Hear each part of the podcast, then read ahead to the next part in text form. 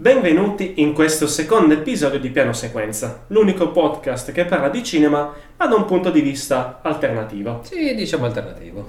Io sono Olivia, Aster The Painter su Instagram. Mentre io sono Cielo e su Instagram potete trovarmi come esky5 o skytography5. E in questo secondo episodio di che cosa parliamo? Parliamo dei film fuori tempo massimo, che alcune volte può essere un bene, alcune volte invece potrebbe essere un male. Ma andremo nello specifico dopo la sigla.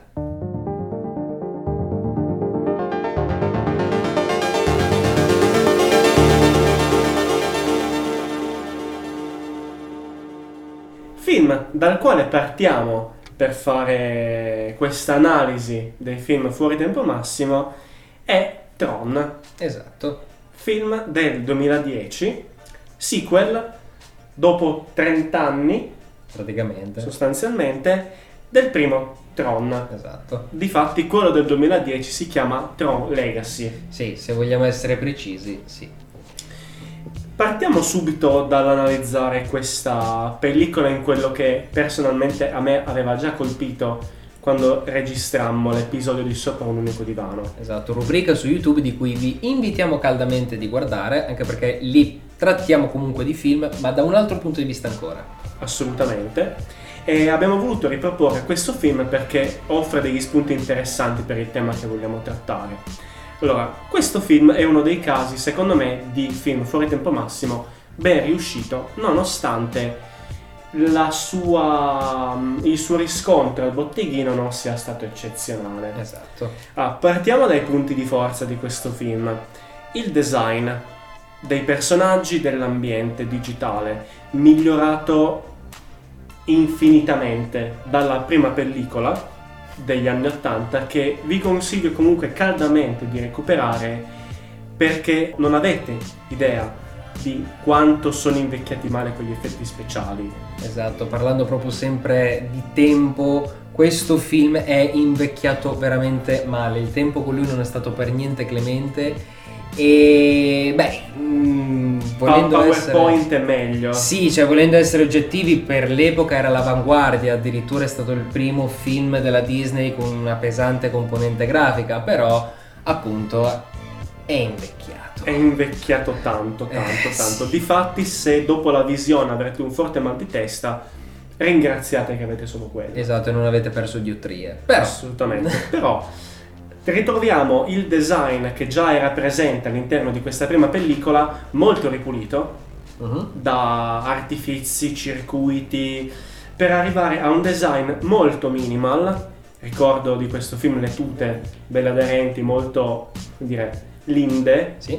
con queste righe di neon che ne andavano a, deline- a delineare certe forme, che è stata diciamo una componente che più di tutte si è salvata di questo film, nel senso io credo che questo film abbia avuto una forte influenza nella moda minimal e ha creato uno stile di arte a sé. Se voi andate su ArtStation e cercate negli hashtag tipo Tron, Tron Art, troverete un sacco di fan art dove lo stile di Tron, quindi mm, corpi puliti con mm, intarsiatura neon, è diventato proprio uno stile visivo caratteristico che, che è nato appunto da questo film qua. Certo. Tra l'altro, eh, come mi avevi anche detto, se nella scena della festa o in altre scene del film vai a sostituire gli elementi sui tavoli con degli iPhone, hai praticamente fatto un Apple Store. Un Apple Store tale e quale. Tale e quale. Manca la cassa forse, però alla fine siamo lì. Alla fine siamo lì. Che cosa invece è invecchiato male di questa pellicola? Di questa pellicola, allora, mh, ribadiamo e risottolineiamo che gli effetti grafici fanno scuola ancora adesso, nonostante siano passati letteralmente dieci anni, perché è un film del 2010. Ed è un piacere per gli occhi per quanto riguarda le ambientazioni. E Olivia Wilde, perché comunque sia che tu sia uomo, sia tu che sia donna, Olivia Wilde è da vedere e idolatrare. A parte questo, commento un po', un po' così. Appoggiato totalmente da parte mia. Ah, eh, sì. Se stavi in silenzio è perché stavo pensando a Olivia Wilde. esatto. Voi non lo vedevate, ma stava annuendo in religioso silenzio. ma c'è fondamentalmente una componente eh, invecchiata abbastanza male, che è ehm, Clou, il gemello cattivo, se così vogliamo chiamarlo, la copia di Flynn, il protagonista del primo Tron, qui riproposto e re- reinterpretato da Jeff Bridge svariatissimi anni dopo, però come coprotagonista praticamente. Sì, perché il testimone del protagonista passa in mano a quello che nella pellicola è suo figlio. È suo figlio. E parliamo un attimo di Clue. Chi è Clue?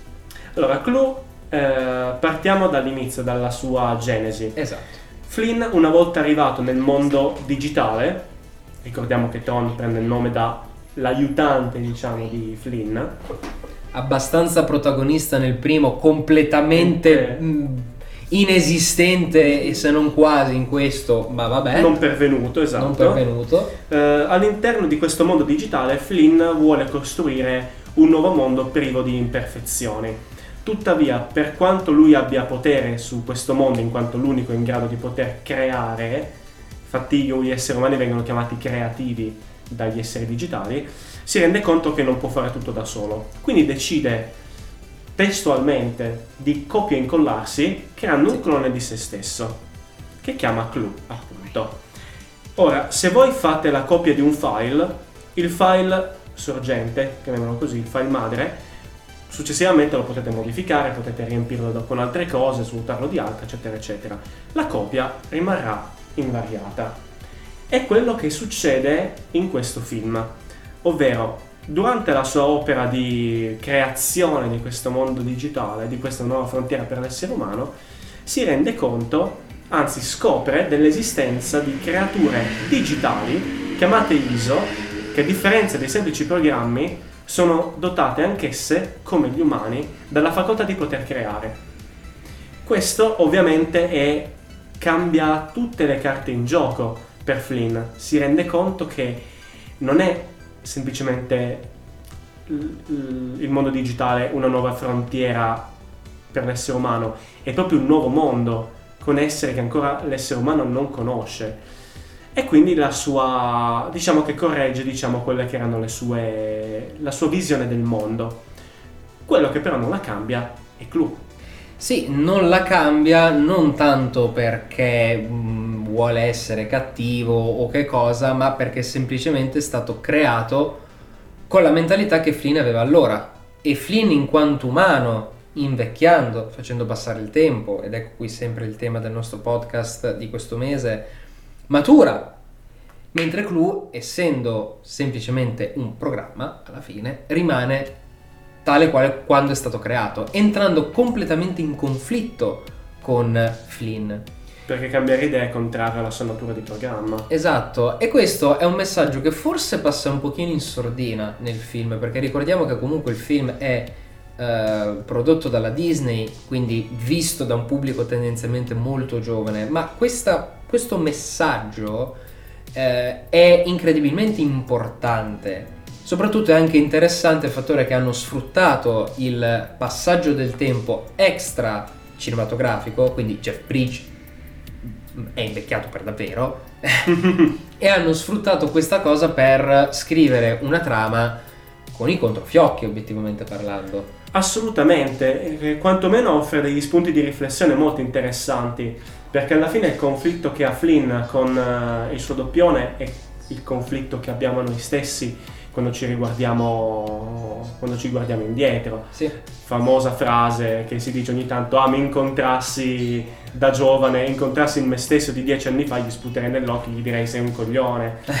Questo è la trasposizione perfetta di quello che è questo sentimento. Alla fine noi in quanto esseri umani siamo portati a cambiare, a cambiare idea, a rivedere le nostre aspettative e quindi non siamo, non siamo nemmeno la persona che eravamo ieri, figurati la persona che eravamo magari 5-6 anni fa. esatto.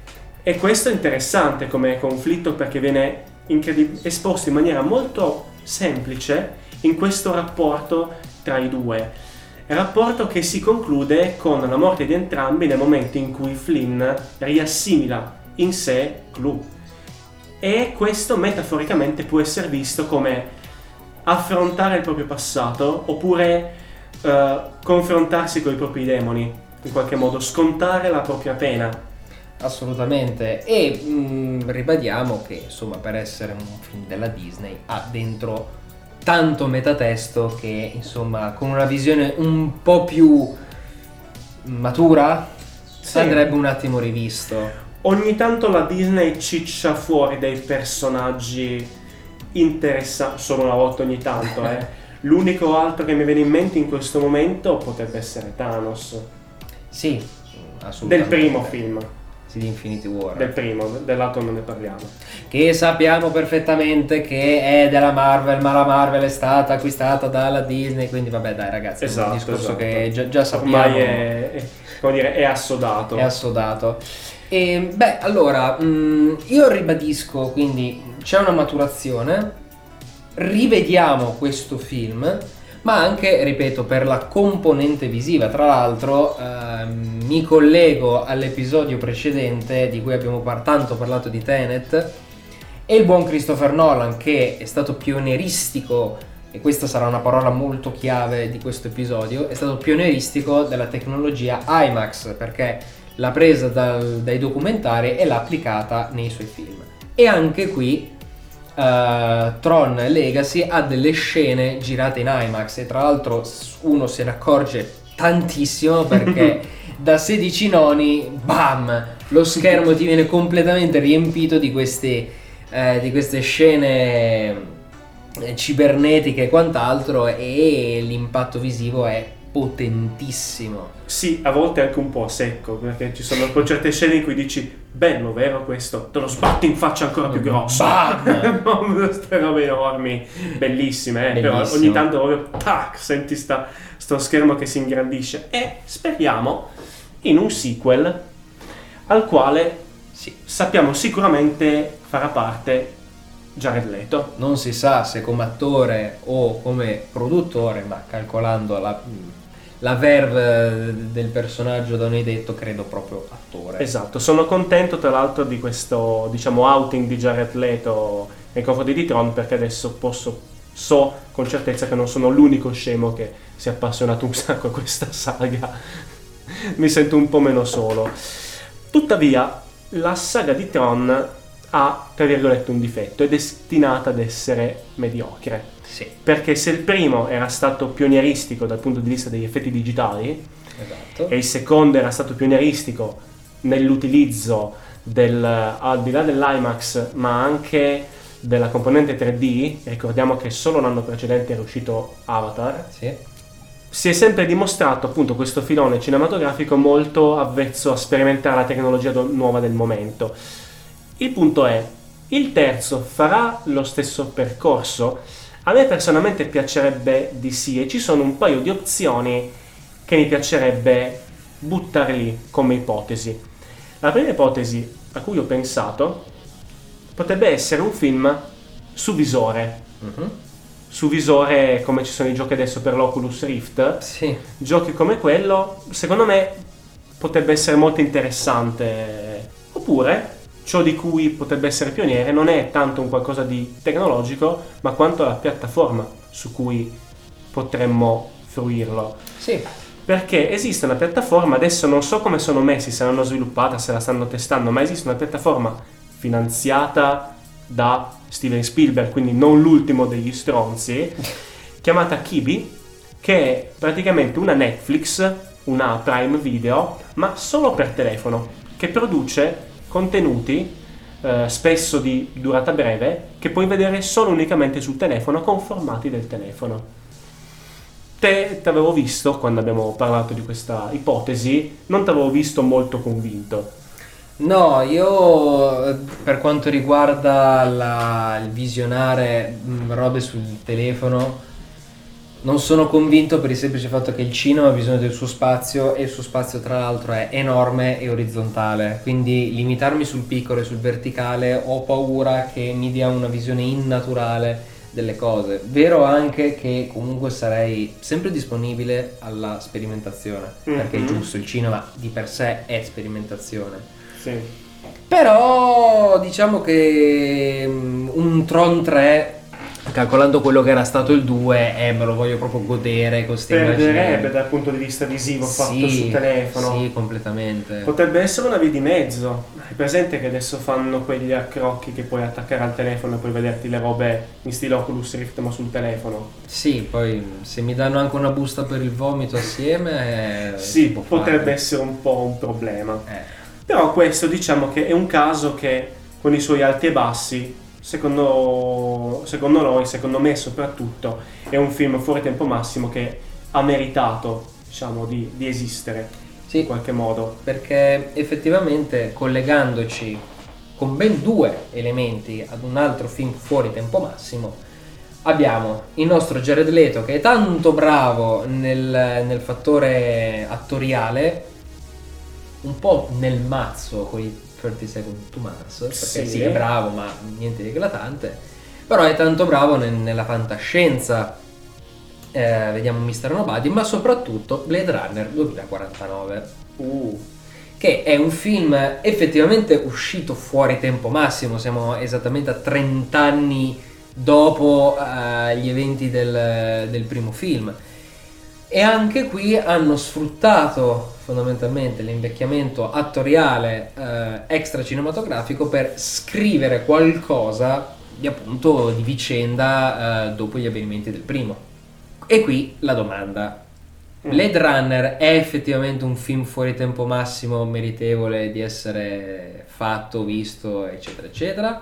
Allora, mia risposta personale, sì, in verità non mi è piaciuto molto neanche il primo Blade Runner, questo mi è piaciuto ancora meno possibilmente, però l'ho trovato molto interessante e soprattutto tremendamente bello dal punto di vista visivo. Eh, Tu potresti mettere in pausa il film in qualsiasi momento e avresti un wallpaper della Madonna per il tuo computer.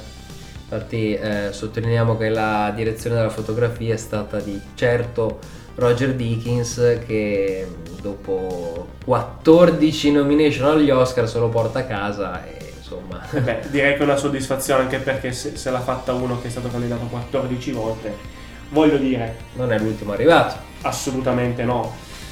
Altro merito è stato dare un'evoluzione a quello che era il cyberpunk inventato in Blade Runner. È difficile creare una evoluzione dei mezzi tecnici in un ambiente fantasy come questo, anche perché non hai la minima idea di quanto in un mondo ipotetico come questo possa progredire la scienza tecnologica. Progredisce velocemente, progredisce lentamente. Secondo me sono riusciti nell'intento di creare qualcosa di nuovo, di più moderno, ma non snaturalizzato rispetto al film precedente. Si respira ancora quell'atmosfera, si respira ancora eh, quel senso di oppressione, diciamo. Se prima eh, si aveva un senso di oppressione eh, per le vie molto chiuse, i, i tetti molto che sembra che ti si chiudano addosso, qua abbiamo l'altra faccia, l'essere dispersi in posti enormi che crea diciamo un senso di dispersione nella persona in mezzo a un luogo enorme, basti pensare alla scena del deserto Sì, per esempio sì. che è una roba che ha fatto anche Ridley Scott, Mm. che dal primo Alien, parlo di quelli diretti da lui ovviamente, che dal primo Alien tutto in posti ultra chiusi si è passati a Prometheus e Covenant che sono anche quelli in Spazi questi aperti. spazi incredibili e quello mi è piaciuto molto, sia in Blade Runner e 2040 e 2049 sia in Alien e Prometheus e Covenant. Esatto. E, mm, beh, e questi sono palesi eh, esempi di come un film, anche se fuori tempo massimo, se ben scritto, se con delle ottime ragioni, può esserci. Ovviamente bisogna cambiare completamente prospettiva. Eh, Certo. Tron Legacy e Blade Runner 2049 hanno entrambi come protagonisti non i personaggi di allora, ma Sì. degli eredi. Tra virgolette. Sì, quantomeno spirituali Esatto. Però invece ci sono anche dei- degli esempi in cui Uh. se non fai un film entro un determinato periodo di tempo, Va bene così. eh sì, va bene così. L'esempio lampante, eh, direi, diciamolo subito, è Resident Evil, il Uh, sesto in il- particolare. Il sesto. Anche su questo, come per Tron Legacy, abbiamo registrato un sopra un unico divano. Tra l'altro, per fare quell'episodio di sopra un unico divano, ho fatto ciucciare a cielo tutti gli altri 5 film che lui mi aveva regalato in Sì. un cofanetto. Sostanzialmente il suo regalo gli si è ritorto contro, e dico ritorto contro perché se alcuni di questi 5 li ha apprezzati e altri meno, il sesto gli ha dato una mazzata incredibile, il come l'ha data anche a me. Il sesto è proprio indifendibile. Il sesto eh, fuori tempo massimo perché è stato un po' sfigato come progetto. Certo. Nel frattempo c'è stata anche la Mila Jovovic che nel frattempo è, è- È rimasta è incinta. rimasta incinta. Stavo per dire diventata È incinta. diventata incinta? Beh, dipende, insomma, da come la vedi. Eh, un giorno si è svegliata. E quindi questo unito ad altri problemi logistici ha fatto sì che il film uscisse molto tempo dopo, tipo 5 o 6 anni dopo. Sì. Il problema non è tanto questo, il problema è che è andato a snaturare un sacco di avvenimenti che erano venuti nei film pre- precedenti.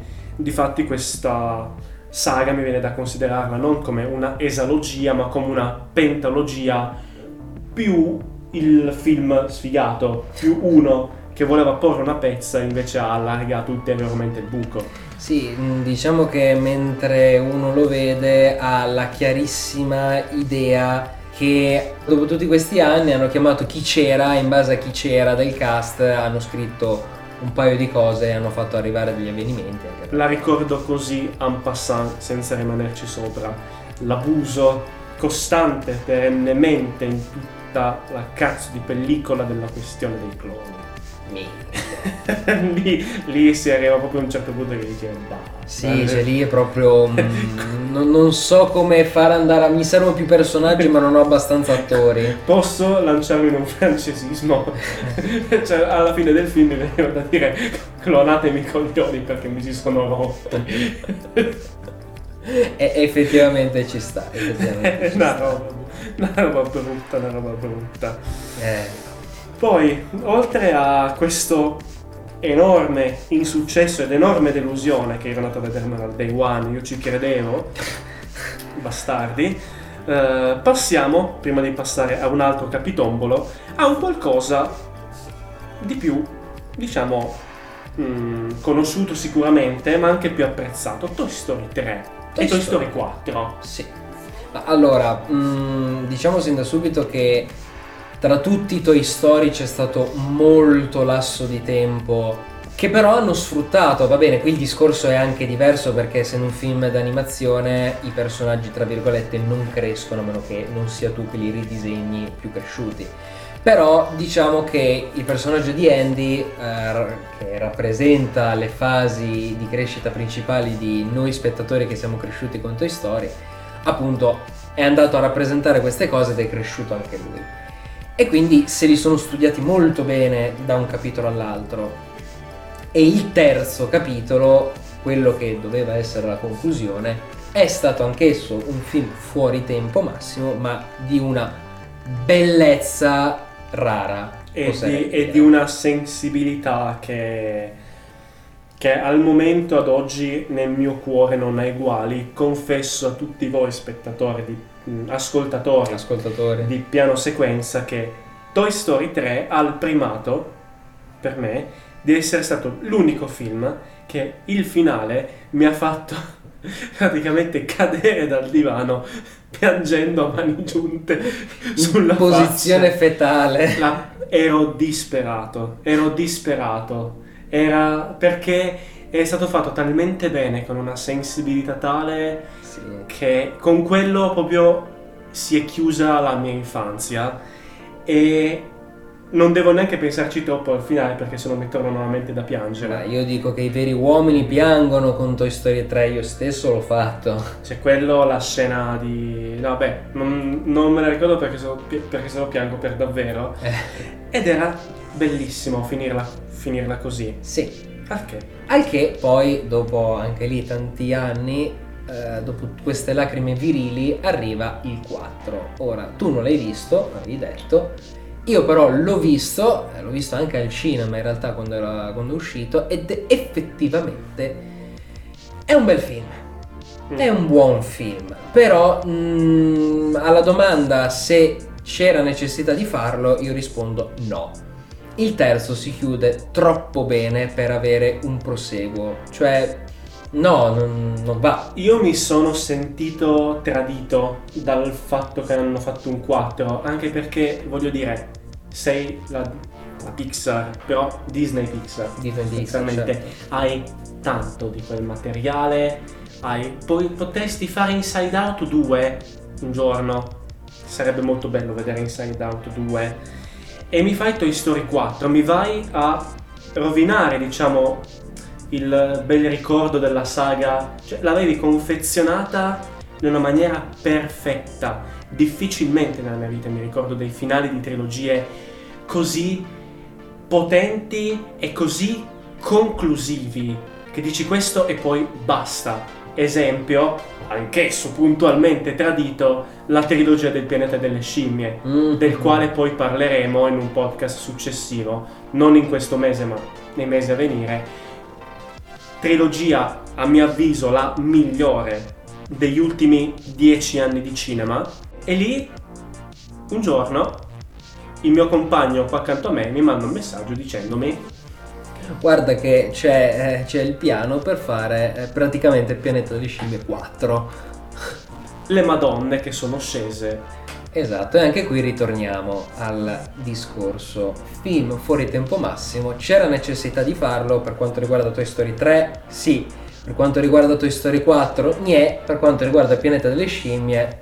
Vedremo. Che poi non, è- non diventa neanche più una questione di sequel fuori tempo massimo, potrebbe essere, potrebbe essere una nuova rubrica o sottorubrica chiamata Era veramente necessario? Eh, sì. Cioè per una volta che fai qualcosa di chiuso, fatto bene, lo- de- devi continuare ad ampliarlo. E questo secondo me rovina i bellissimi finali che avevano realizzato.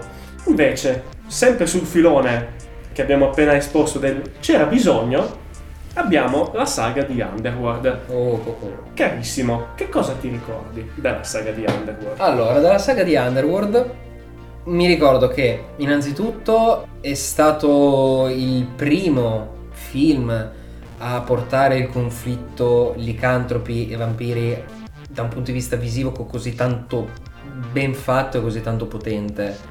Certo, abbiamo avuto la letteratura, abbiamo avuto videogiochi e quant'altro, ma al cinema vedere finalmente i licantropi e i vampiri combattersi era una cosa Combattersi bene combattersi bene. perché di questa guerra sotterranea di cui gli umani sono all'oscuro molto interessante e riguardo conflitti licantropi vampiri Twilight fuori dal cazzo È Twilight fuori dal cazzo un po'. un po' Però il primo e il secondo mi erano piaciuti tantissimo. Il secondo ha, diciamo, un finale abbastanza aperto. Arriva il terzo, che però, cronologicamente parlando, è il primo. Sì, perché è la ribellione dei Lican, che forse è il mio preferito. Che ti è piaciuto tantissimo, Che mi è piaciuto dicevi. tantissimo. E, qua- e quindi ho detto ok, sono tornati un po' indietro, hanno fatto vedere proprio come nasce questo conflitto. Aspettiamo il, il vero numero 3, che poi è stato il quarto. il quarto E poi è arrivato. era meglio se non lo facevano anche perché ricordiamo che la coppia di protagonisti è la ragazza vampira del quale adesso non mi ricordo il nome dell'attrice Kate Beckinsale. Kate Beckinsale anche lei come Olivia Wilde sempre ben accetta Sempre ben accetta, ma come anche la Mila Jovovich, eh. infatti abbiamo appena nominato tre frappe di Newp. Assolut- assolutamente, assolutamente. E, e come coprotagonista il suo compagno, che è diciamo la punta evolutiva di congiunzione tra licantropi e vampiri. Esatto, solo il primo e il secondo capitolo si basano interamente su questo Su personaggio. di lui e sul suo retaggio sanguigno. Esatto. Nel quarto, anzi, dicono: vogliamo fare il quarto? Tu, coprotagonista importante, ci sei? No. decidono di farlo lo stesso. Tant'è che questo personaggio viene totalmente declassato a, ma neanche comprimario, personaggio terziario che vedi di sfuggita. Cioè, per- manco un cameo è trattato così male. perché compare in due scene di combattimento dove combatte al buio, di spalle, perché non è l'attore. E quindi già questo incrina tantissimo la direzione del film. Difatti è stato un enorme insuccesso. Tuttavia, avevano ancora qualche soldo da parte e hanno cicciato fuori delle belle idee solo quando era troppo tardi, nel quinto episodio. Sì, Io mi ricordo che ho scoperto Blood Wars, così si chiama il quinto capitolo, per caso. Come ho scoperto il quinto? Stavo facendo delle ricerche su internet per informarmi un pochino sulla saga e noto che hanno fatto un quinto capitolo. quando è successo? Quando è successo? Me lo recupero, lo guardo e ci rimango male. Ma non perché il film di per sé fosse brutto. Personalmente ho sentito qualcuno, qualche anima pia sparsa per il mondo, che l'ha visto e non gli è piaciuto. A me personalmente non è dispiaciuto perché per una volta in quella che era ormai un filone molto smorto con le solite cose di Cantropi che ormai sono diventati come dire troppo, troppo utilizzati nel cinema c'è stato un periodo che c'erano solo vampiri quindi ormai era diventato anche un tema troppo inflazionato Sì. in un tema così tanto inflazionato e in un film così tanto fu- fuori tempo massimo, che poi la saga è sempre stata fuori tempo massimo, perché già dal, dall'1 al 2 erano passati un bel po' di tempo, Mm. terzo subito dopo, quarto molto più, più in avanti, quinto figurati, aveva tirato in ballo delle idee nuove per portare avanti la storia, che si spostava non più a una guerra tra licantropi e vampiri, ma fazioni di vampiri casate di vampiri, alcune delle quali avevano dei gruppi di licantropi come, diciamo, mm, alleati, diciamo. E la cosa interessante è la caratterizzazione delle casate dei vampiri. Ora, tu te li ricordi eh, gli elfi dell'Hobbit, quelli della casata di Legolas, Sì, all'interno della foresta, no? Certo. Che c'è un rapporto molto, come dire, ehm, fisico con la natura, Ci sono molto immersi nella, nella- nella natura, hanno un rapporto con la natura. Mm, stesso discorso per i vampiri che abitano mm, in luoghi freddissimi, mm, quasi in Antartide praticamente. E la cosa interessante è che cambiano anche nel design perché sono più pallidi, con i capelli lunghi chiari. Ricordano molto il, eh, il principe di, e la principessa di Hellboy 2, Sì, eh, Nuada. Nuada e Nuala. È uguale. Ricordano molto loro come design e loro hanno questo rapporto molto mh, di vicinanza, diciamo, con rispetto del loro ambiente in cui vivono. Infatti sono, hanno adattato anche i loro riti da vampiri al luogo, tant'è che come dire, la, la protagonista verrà potenziata da uno, da uno di questi riti a cui la sottoporranno. Ed è una roba figa, perché va a, caratteri- a caratterizzare i vampiri in base alla loro zona, creando effettivamente una specie di, mm, come dire, di, di differenziazione di quello che può essere il canone classico del vampiro vestito di, ne- di nero che vive nel castello con i pipistrelli alla Conte Dracula, no? Sì. Questi invece sono, pur sempre avendo questo aspetto regale, molto plasmati dall'ambiente. E io l'ho trovato una roba interessante. Peccato che queste idee siano venute quando ormai la, la saga era morta e sepolta da un sacco di tempo. Probabilmente queste belle idee avrebbero dovuto utilizzarle eh, per un film a parte, probabilmente. Un film proprio su delle casate vampiriche senza utilizzare il nome Underworld. E lì sarebbe stato molto caruccia come idea. Sì, è sempre lì la questione. Magari hai delle buone idee, ma sei troppo fuori tempo perché è passato troppo tempo e, e quindi la sceneggiatura non funziona più. Perché ora, per quanto riguarda eh, Blade Runner, funzionava perché comunque c'era anche dell'autorialità. Effettivamente con Resident Evil e con Underworld c'è come punto di contatto il fattore che sono delle scene, delle scene, delle saghe action. Comunque Sì, con delle tinte horror, però bene o male è la stessa cosa, da una parte ci sono gli zombie, dall'altra parte le creature, però bene o male siamo lì. sì. E queste tipologie di, di- di film mh, penso che vadano fatte un po' tutto subito, anche perché non è che devi andare a, a parlare di massimi sistemi come sceneggiatura. Sì, poi c'è anche da dire che, per carità, Resident Evil soffre del sesto capitolo, non che gli altri fossero delle punte incredibili di sceneggiatura messe in scena, però quantomeno, come dire, c'era un senso di base che permeava tutto quanto, vero che poi la storia ogni volta ti veniva cambiata dall'uno all'altro. Però io non li trovavo così brutti. No. Erano molto carucci da seguire. An- mm, tu non hai molto apprezzato il quinto Sì. capitolo, io invece lo. Forse è quello che mi è piaciuto di più proprio perché, come dire, era un eh, film che voleva discostarsi dal videogioco, ma mi sembrava un film conscio di provenire da un videogioco. Quindi non scimmiottava il videogioco, ma si poneva in una situazione che lo ricordava. Quindi con queste mh, luoghi segreti sott'acqua dove sperimentavano il virus, quindi sembra veramente che passi da un livello di un gioco a un altro livello. Quello mi era piaciuto. E poi ti direi proviamo a fare qualche previsione, perché finora abbiamo parlato di cose girate, fatte, esistenti, tangibili e adesso ti parliamo di annunci. Uh sì. E allora portiamo due cose interessanti e due titoli un po' così. Due merde. Due merde. Diciamo che ci danno da pensare. O meglio, diciamo che l'idea è una merda.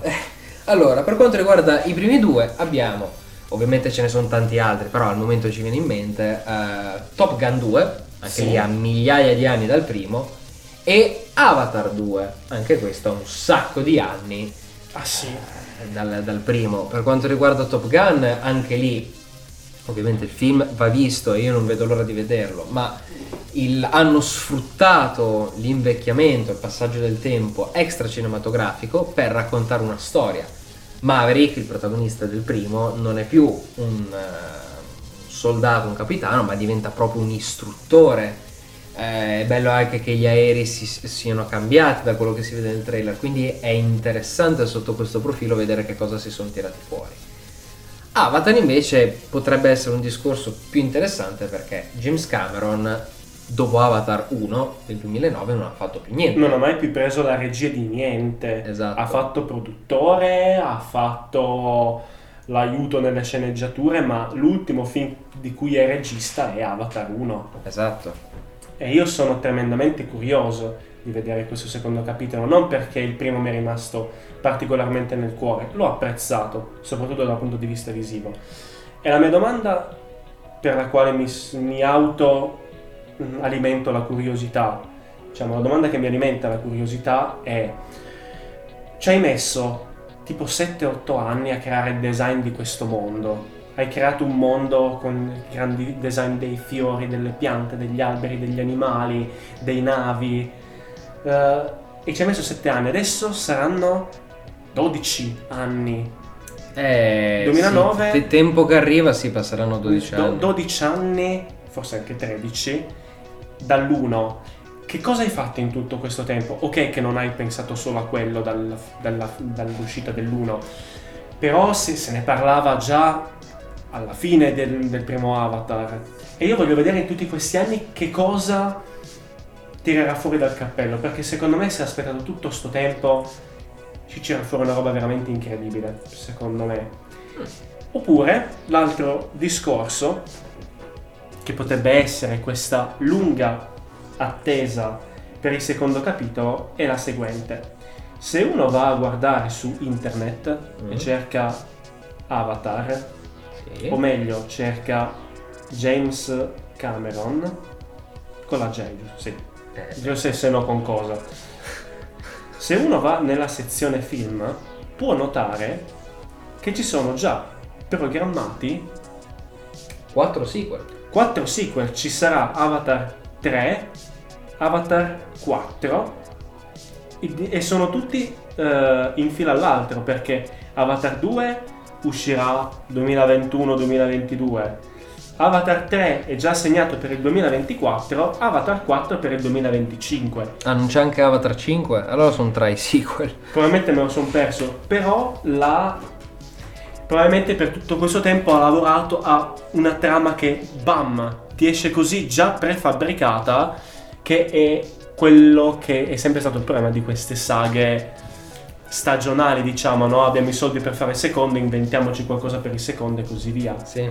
Qui invece sarà una roba proprio strutturata per bene. Sì, non vanno a creare una trama divisa in più capitoli, ma andavano a fare la trama del film in base agli incassi. Esatto. Mentre qui appunto c'è un discorso trama grossa per film più film. O almeno si ipotizza. E sono molto molto curioso. Poi ti dico, ci sono altri annunci. Eh, vabbè, ok, c'è stato un altro film fuori tempo massimo, l'ultimo Predator. E anche lì poi ne hanno mm, annunciati altri mille. Altri mille capitoli di Halloween, di Sì. Chucky, eccetera, eccetera. Quelli sono film un po' fuori tempo. Ma in particolare Il Principe cerca moglie 2. Dio no. Cioè, ne- c'era veramente bisogno? C'era veramente bisogno? No, assolutamente no. Poi, insomma, magari saranno i film più belli nella storia del cinema, non lo possiamo sapere. Metto sempre. Lo, Già. lo- lo- sì, sì, lo Eh, so, cioè, però. già il primo eh, principe cerca moglie, cioè... Che cazzo. Però, oh, eh, è così. Qualcuno è entrato in una stanza e ha detto: Ma se sono passati 30 anni, ma perché non faremo un sequel? E nessuno gli ha detto taci merda. Eh no, anzi, c'è stato un produttore che ha detto: Va bene, facciamo. Ma poi manco dire che è una saga che tutti ricordano. Cioè, sono i film di Natale, lasciali così come sono. Strano che nessuno abbia parlato di un mambo perso l'aereo 3. Eh, ma perché già esiste in realtà. È un Ah. film che hanno fatto e la- sì, e praticamente l'hanno fatto ma fortunatamente in direct, eh, Direct video, video. sì, mh, diretto, cioè che lì non c'è più Maculay Culkin, cast completamente Anche diverso. Ace Ventura 3. Anche Ace Ventura 3, Sì, anche quindi- quello direttamente nel, nel cestone dei con 2 euro ne prendi 3. Esatto, ma forse anche The Max 2 e non, No, non- The, no, The Mask 2 l'hanno fatto ed è stato un, un grande errore. no, ma dico, ma non, anche quello è andato al cinema o era direct The Mask to- 2 eh, non andato al cinema. Ah, ok, minchia, Se ok. trovo chi ha sponsorizzato The Mask 2 lo investo. Eh, penso che non saresti l'unico. Che que- quello è proprio brutto, brutto, brutto. Beh, detto ciò, Qual è, secondo voi, sicuramente ce ne siamo persi di Sì. Programmati per il futuro interessanti. assolutamente ce ne sono un- una miriade. Se avete voglia, diteci quello che aspettate con più, con più frenesia. Mhm. E siamo giunti alla fine anche di questo secondo capitolo del nostro Esattamente, podcast. assolutamente. Beh, eh, diciamo che ci potete trovare su Facebook, Instagram e YouTube come Undersky Production o se no singolarmente, nel mio caso e Sky 5 o Skytography 5 su Instagram. Nel mio caso Aster the Painter, sempre su Instagram. Contattateci anche per farci sapere se eh, i podcast vi piacciono, avete dei consigli da darci, per dire noi saremo, saremo tutto orecchi, o, visto che da telefono saremo tutto schermo, per eh, farci dare dei consigli. Saranno sempre molto molto graditi. Esatto. Quindi, ragazzi, ci sentiamo al prossimo podcast Grazie per averci seguito, e a presto. a presto, ciao! Ciao.